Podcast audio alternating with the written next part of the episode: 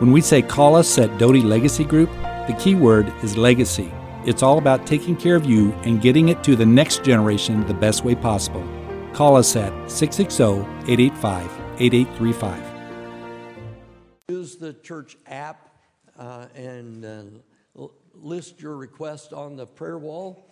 Um, so we are we are delighted to be in the presence of the Spirit of God and you today as we worship together in honor of His name.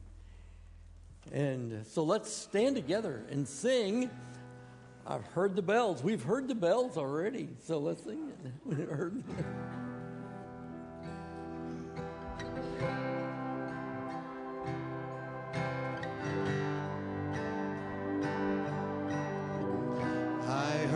bell.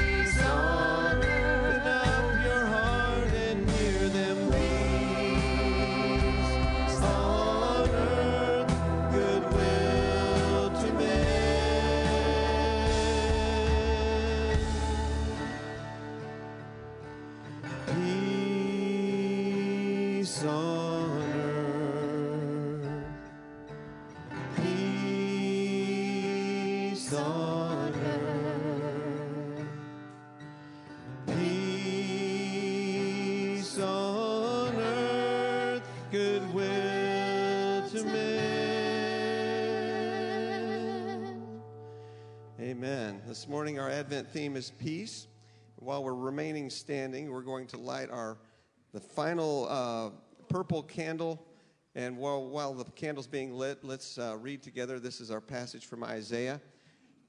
Read aloud with me, please. The Spirit of the sovereign Lord is on me, because the Lord has anointed me to proclaim good news to the poor. He has sent me to bind up the brokenhearted, to proclaim freedom for the captives and release from darkness for the prisoners, to proclaim the year of the Lord's favor in the day of vengeance of our God, to comfort all who mourn and provide for those who grieve in Zion, to bestow on them a crown of beauty instead of ashes, the oil of joy instead of mourning, and a garment of praise instead of a spirit of despair. They will be called oaks of righteousness, a planting for the Lord, for the display of his splendor. Isaiah 61, 1 through 3. You may be seated. I wanted to tell everyone uh, Merry Christmas. You know, this is a joyful time of year for me. I, I always do a lot of reminiscing uh, growing up as a, as a kid, and just over the years, I've been blessed to have some wonderful wonderful Christmases. But you know, it's not that way for everybody. And we need to be aware of that because we, we are a family. But I know that through our congregation, through our community, we have people that are hurting.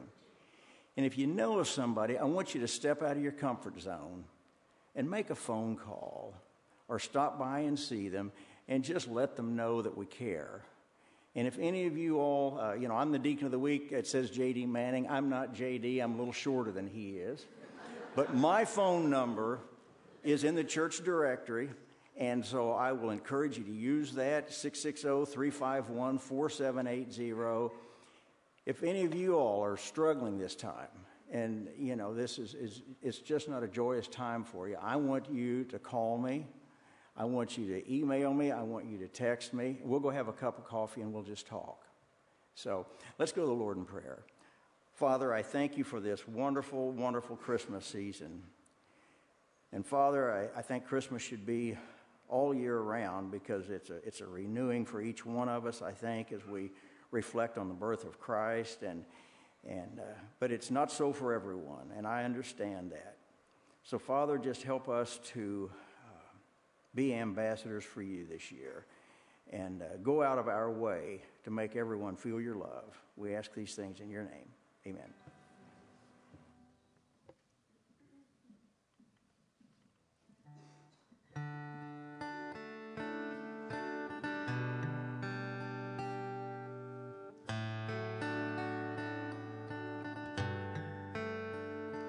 Oh.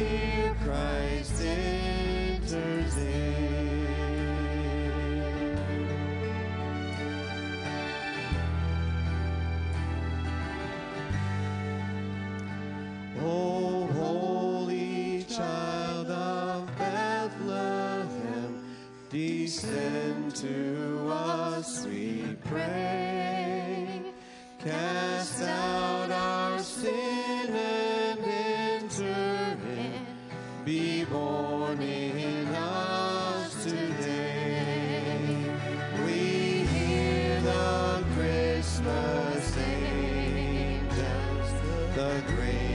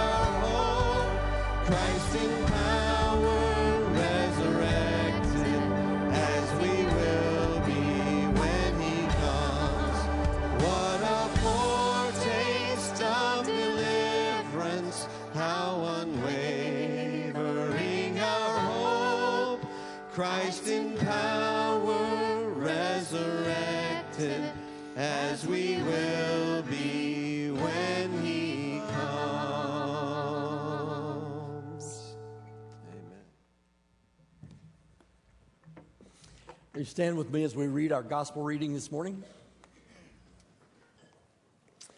From Luke chapter 1.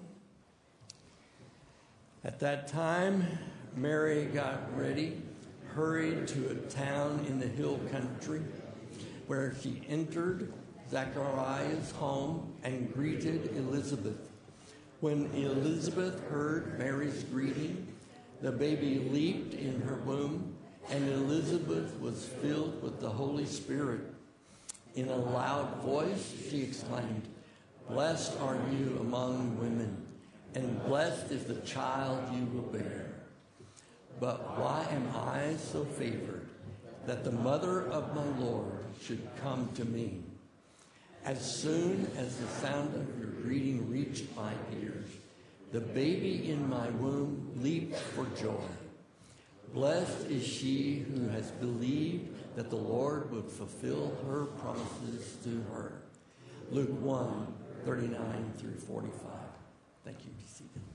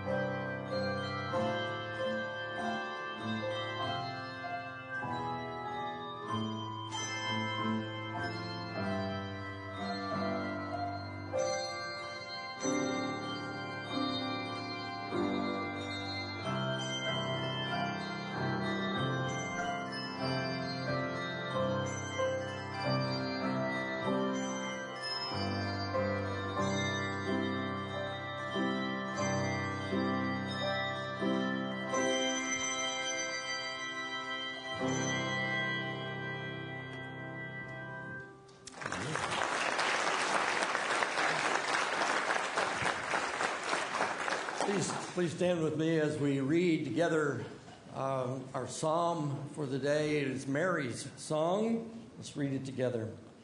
And Mary said, My soul glorifies the Lord, and my spirit rejoices in God my Savior. For he has been mindful of the humble state of his servant. And from now on, all generations will call me blessed. For the mighty one has done great things for me. Holy is his name. His mercy extends to those who fear him from generation to generation. He has performed mighty deeds with his arm. He has scattered those who are proud in their inmost thoughts. He has brought down rulers from their thrones, but has lifted up the humble. He has filled the hungry with the good things, but has sent the rich away empty. He has helped his servant Israel, remembering to be merciful to Abraham and his descendants forever, just as he promised our ancestors. Luke 1 46 through 55. Amen. Please remain standing. We've got a couple songs in a row that are, they have some energy to them. This first one is just based on the scripture that we just read. And uh, if you feel like you have to sit down, then, then uh, do that. But let's uh, put some energy in the room, stand and sing loudly.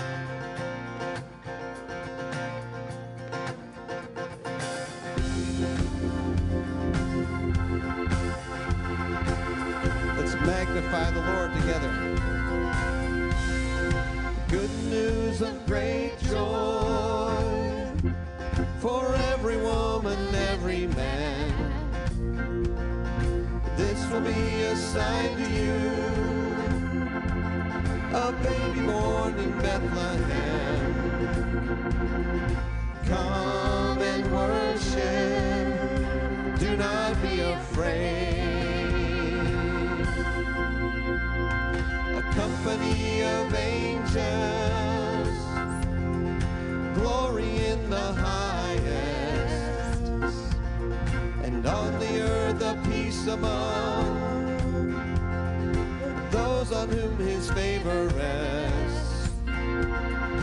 Come and worship, do not be afraid.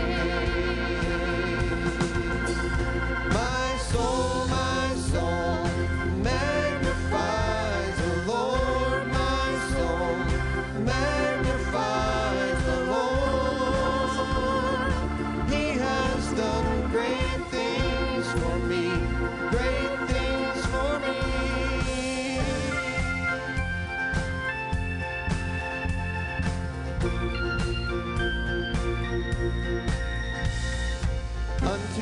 a child is born, unto us a son is given.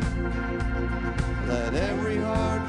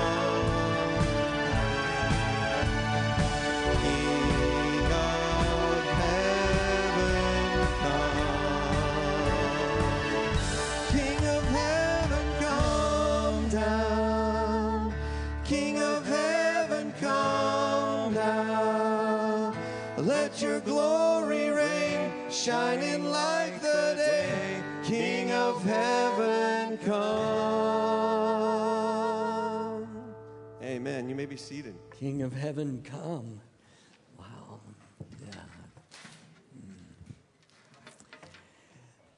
Hmm. I like the energy in the room, Kevin. It gets kind of a party kind of a feel. It's the, uh, it's the kind of feel when you have the opportunity to uh, celebrate good things in people's lives. And today, I'm especially grateful for the friendship and the positive role model of a long term marriage from Jim and Linda Martin. 58 years this week. Thank you, guys. Thank you.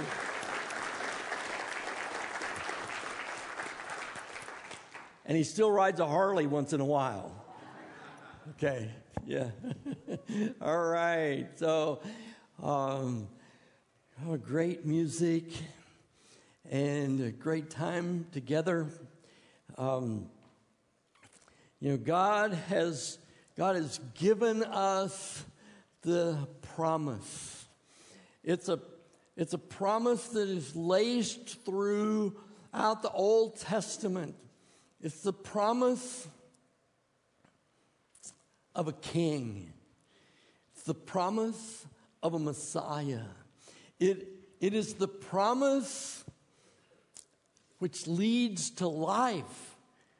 A promise of peace and hope the promise that is filled with, for us today, anticipation. And our anticipation is not much different from the anticipation of the Jewish people across the years as the promise was given to them. And they would anticipate a Messiah. We are given a promise. Jesus, Jesus said to the disciples when he was ascending into the heavens, the messenger of the Lord, the angel said to the disciples as Jesus was into, into heavens, Why are you standing here looking up? This same Jesus you see ascending into the heavens will come again. And so we live in this arena of promise from God and anticipation. He is coming. He is coming. It's not always been that way. The children of Israel rejected the, the Lord as their king, and they said to Samuel, Give us a king. Give us a king. We want a king.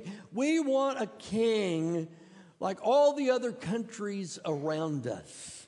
If we just if we just had a king, then we would know security. If we just had a king, we would be safe. If we just had a king, give us a king. Give us a king. And Samuel's heart was broken and he went before the Lord, and the Lord said, Just tell them they can have a king. But be sure to tell them this. This is, this is what the king you're asking for will give you. 2 Samuel, or 1 Samuel chapter 8, with verse 10. Samuel told all the words of the Lord to his people who were asking him for a king. He said, this is what the king who will reign over you will claim as his rights. He will take your sons and make them serve with his chariots and horses, and they will run in front of his chariots. Some he will assign to be commanders of thousands, commanders of fifties, and others to plow his ground and reap his harvest, and still others to to make weapons of war and equipment for his chariots. He will take your daughters to be perfumers and cooks and bakers. He will take the best of your fields and vineyards, olive groves, and give them to his attendants. He will take a tenth of your grain and your vintage and give it to his officials of officials and attendants your male and female servants and the best of your cattle and donkeys he will take for his own use. He will take a tenth of your flocks, and you yourselves will become his slaves. Then, when that day comes, you will cry out for relief from the king you have chosen, but the Lord will not answer you in that day. Give us a king. It's not going to be good. We want a king anyway, they said. And so the Lord gave them a king. And that didn't turn out very well. Saul, David, Solomon, king after king after king. None of them, none of them could deliver what the people needed or wanted. But then, but then the Lord began to, to make this promise. A different kind of king is coming.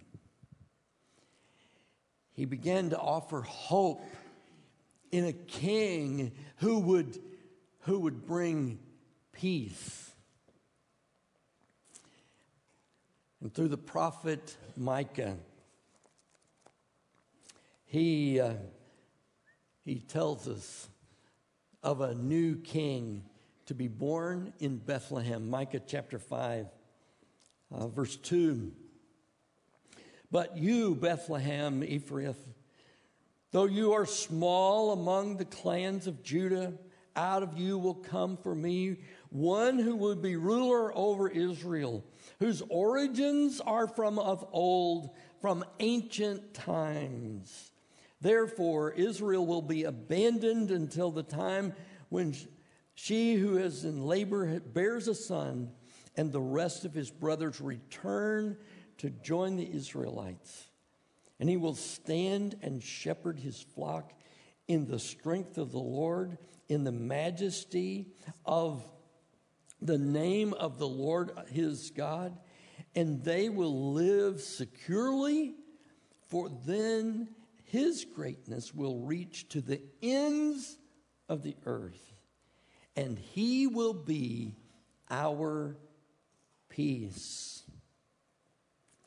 This, this passage opens with a reference to uh, Sennacherib's uh, siege of Jerusalem. Sennacherib was the king of, of Babylon, and he had laid siege to the city of Jerusalem. And the result of this siege was the humiliation of King Hezekiah and and and uh, and and they as they have surrounded the city, laying siege to Jerusalem. Um, Micah, Micah also, also gives us this, calls attention to the, to the season of exile in the, um, of the people. And, and the fact that this promise, this promise will be fulfilled in a span of time. And so Micah's prophecy of the new king in Bethlehem comes against the backdrop of weak, weak, and weaker rulers and, and kings in Israel's history. But even in the midst of of this humiliation. God is at work, turning humiliation into, into victory through, through this promised messianic ruler whose human origins are uh, not from the proud city of Jerusalem, but rather from the, from the tiny insignificant little town of Bethlehem. A few miles away from Jerusalem, resting on the hillsides, an insignificant place.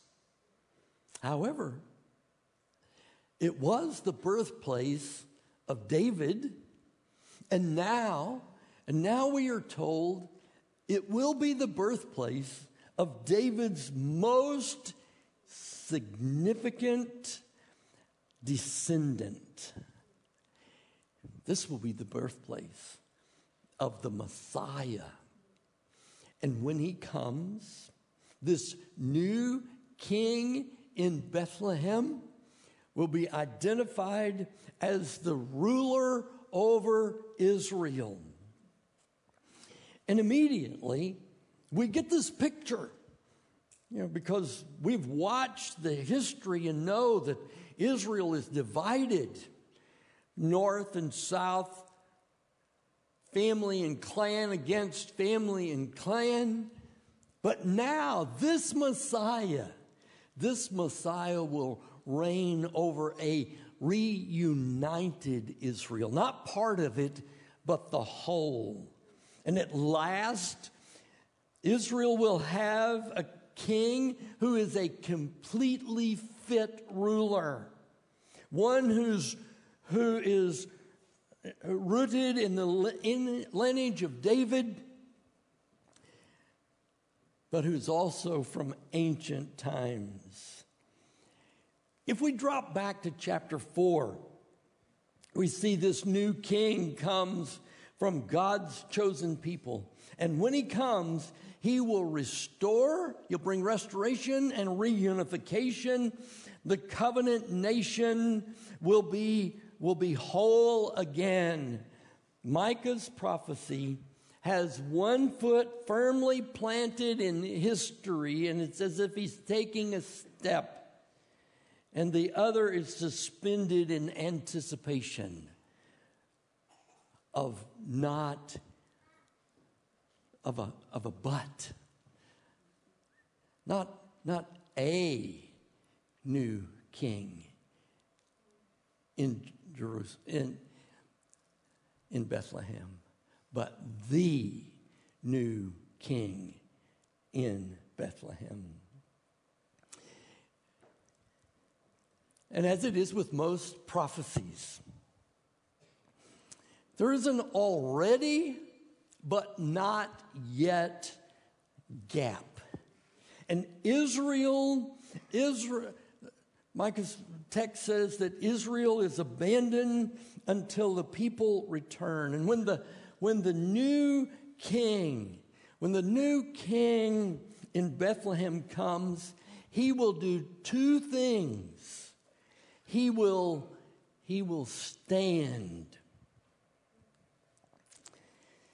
The picture of the king standing is of a king installed as the king to rule over his people. And as he, he would stand to offer his, his edicts and rule uh, of, the, of the people uh, and issue his decrees, this, this new king in Bethlehem his rule, his rule is so different because it will last forever. It will endure. No king had hope of any enduring reign. But now the promises of the promise is of one who has an enduring reign. This ruler king will rule in the majesty of the name of the Lord his God, and his rule will endure. It's not coming to an end. He will stand. And he will, he will shepherd. He will shepherd his flock. And the imagery is of this new king feeding and leading and protecting his people. In other words, just taking good care of them. This king is like no other king the people have known. This new king in Bethlehem is a king who performs his duties in the strength of the Lord. because he is the Lord himself. And as he as he performs his duties, it's not in human strength. It's in the strength of the Lord, and this shepherd king functions functions not only in the strength but in the majesty of the name of the Lord his God. And Micah is painting a picture for us of a king, a ruler king, and a shepherd king who is different from any king ever known before or to follow. And the appearance, the appearance of this new king in Bethlehem will accomplish two purposes. So when this new king comes to Bethlehem, his followers will live securely. His greatness will reach to the ends of the earth. The Messiah, shepherd, king will not be bound by a province, but he will rule universally. This is, this is, you know, Bethlehem is a little bitty tiny place, but this king will, re, will rule everywhere. To the ends of the earth, his rule will extend. This is no ordinary king. The new king in Bethlehem is Lord at his birth, and his lordship extends to every place and to every person. Every person past, every person present, every person future. He is Lord over every person in every place throughout the ages. And because, because of this, those who follow him will live securely because he is the kind of king who can produce security. He is the kind of king who gives life. And he will be our peace. The clause literally is, He will be peace, which means His rule will bring, about, will bring about true peace. In the sense of, of, of uh, well, as Jesus put it, that's probably the best way to describe it. Jesus said in John chapter 10, I've come to give life and give it abundantly. I've come to give it to the full. Whatever descriptive word you need to describe the magnitude of what God, what Jesus has come to do in your life, use it. Abundantly full. I describe it as the best possible life you can live now. You see, what he has done is he has come to give us peace. He not only, he not only brings peace, he, he is. He is peace. He is the author of peace.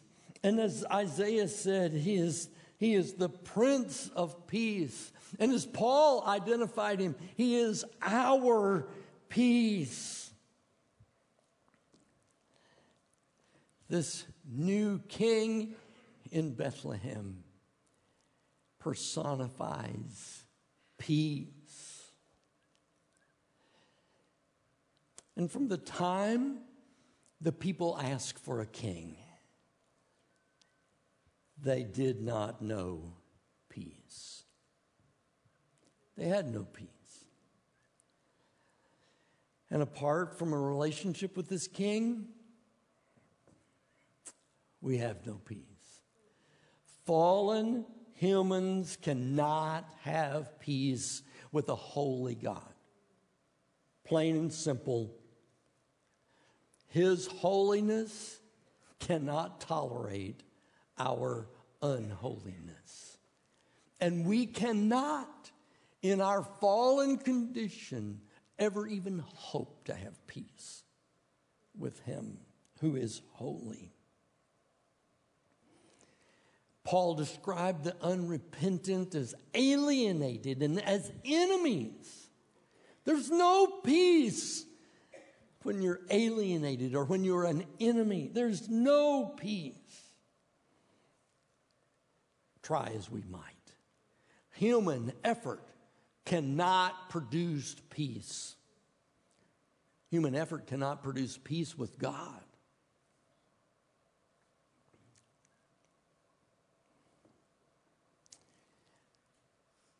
Isaiah said it.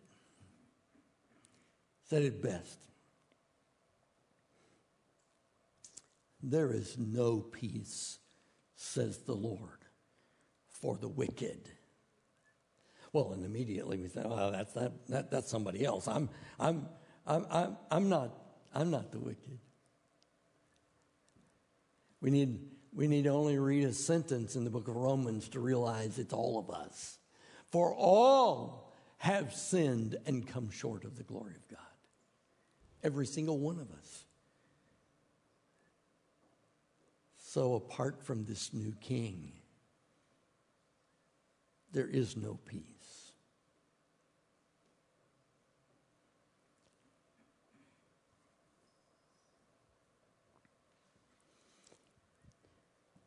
I am so glad for the promise because the promise holds the possibility of peace. This new king in Bethlehem brings with him the possibility of peace with God. This is the promise. If I give him the rule of my life, I will have peace with God.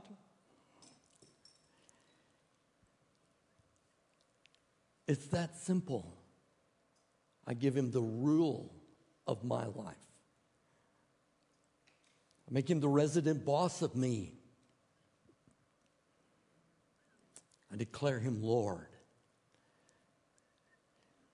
And with his lordship comes peace. A peace I've known for 55 years. What about you? Do you have peace with God? If you know the new king in Bethlehem, you have peace with God.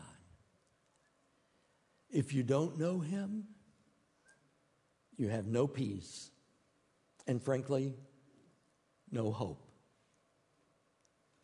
Because life is to be found in Him. And we want you to have peace. We want you to have peace. And so this morning, I just simply invite you, if you have not come to the place where you've given Him the rule of your life, today's the day to hand it over to Him. And as you hand it over to Him, He will give you life. And He'll give it to you in the full and abundantly, and you will, you will begin immediately to have peace with God. A peace which will grow, and as the Bible says, it, it, it's a peace, it's a peace which passes all understanding. Comes only through Jesus Christ. Today we offer you the gift of peace. If you join us online, just if you click the I Want Jesus in My Life button on our website, firstbaptistclinton.church, or call or text me My number's on, this, on your screen. But if you're in the room this morning, I simply want to ask you if you want peace and you don't have peace, to give your life to Jesus and find in Him an indescribable peace. Come to the front, share with us your desire to declare Him Lord and ruler of your life. If you're here today and you're, you're looking for a church home, we'd welcome members. We would um, be delighted to have you. Come and join us in the mission to fulfill the Great Commission by loving people into a growing relationship with Jesus in this community. So, as we stand together to sing, you'll just step forward and come and share with me your response this morning. So, while we're singing, you come.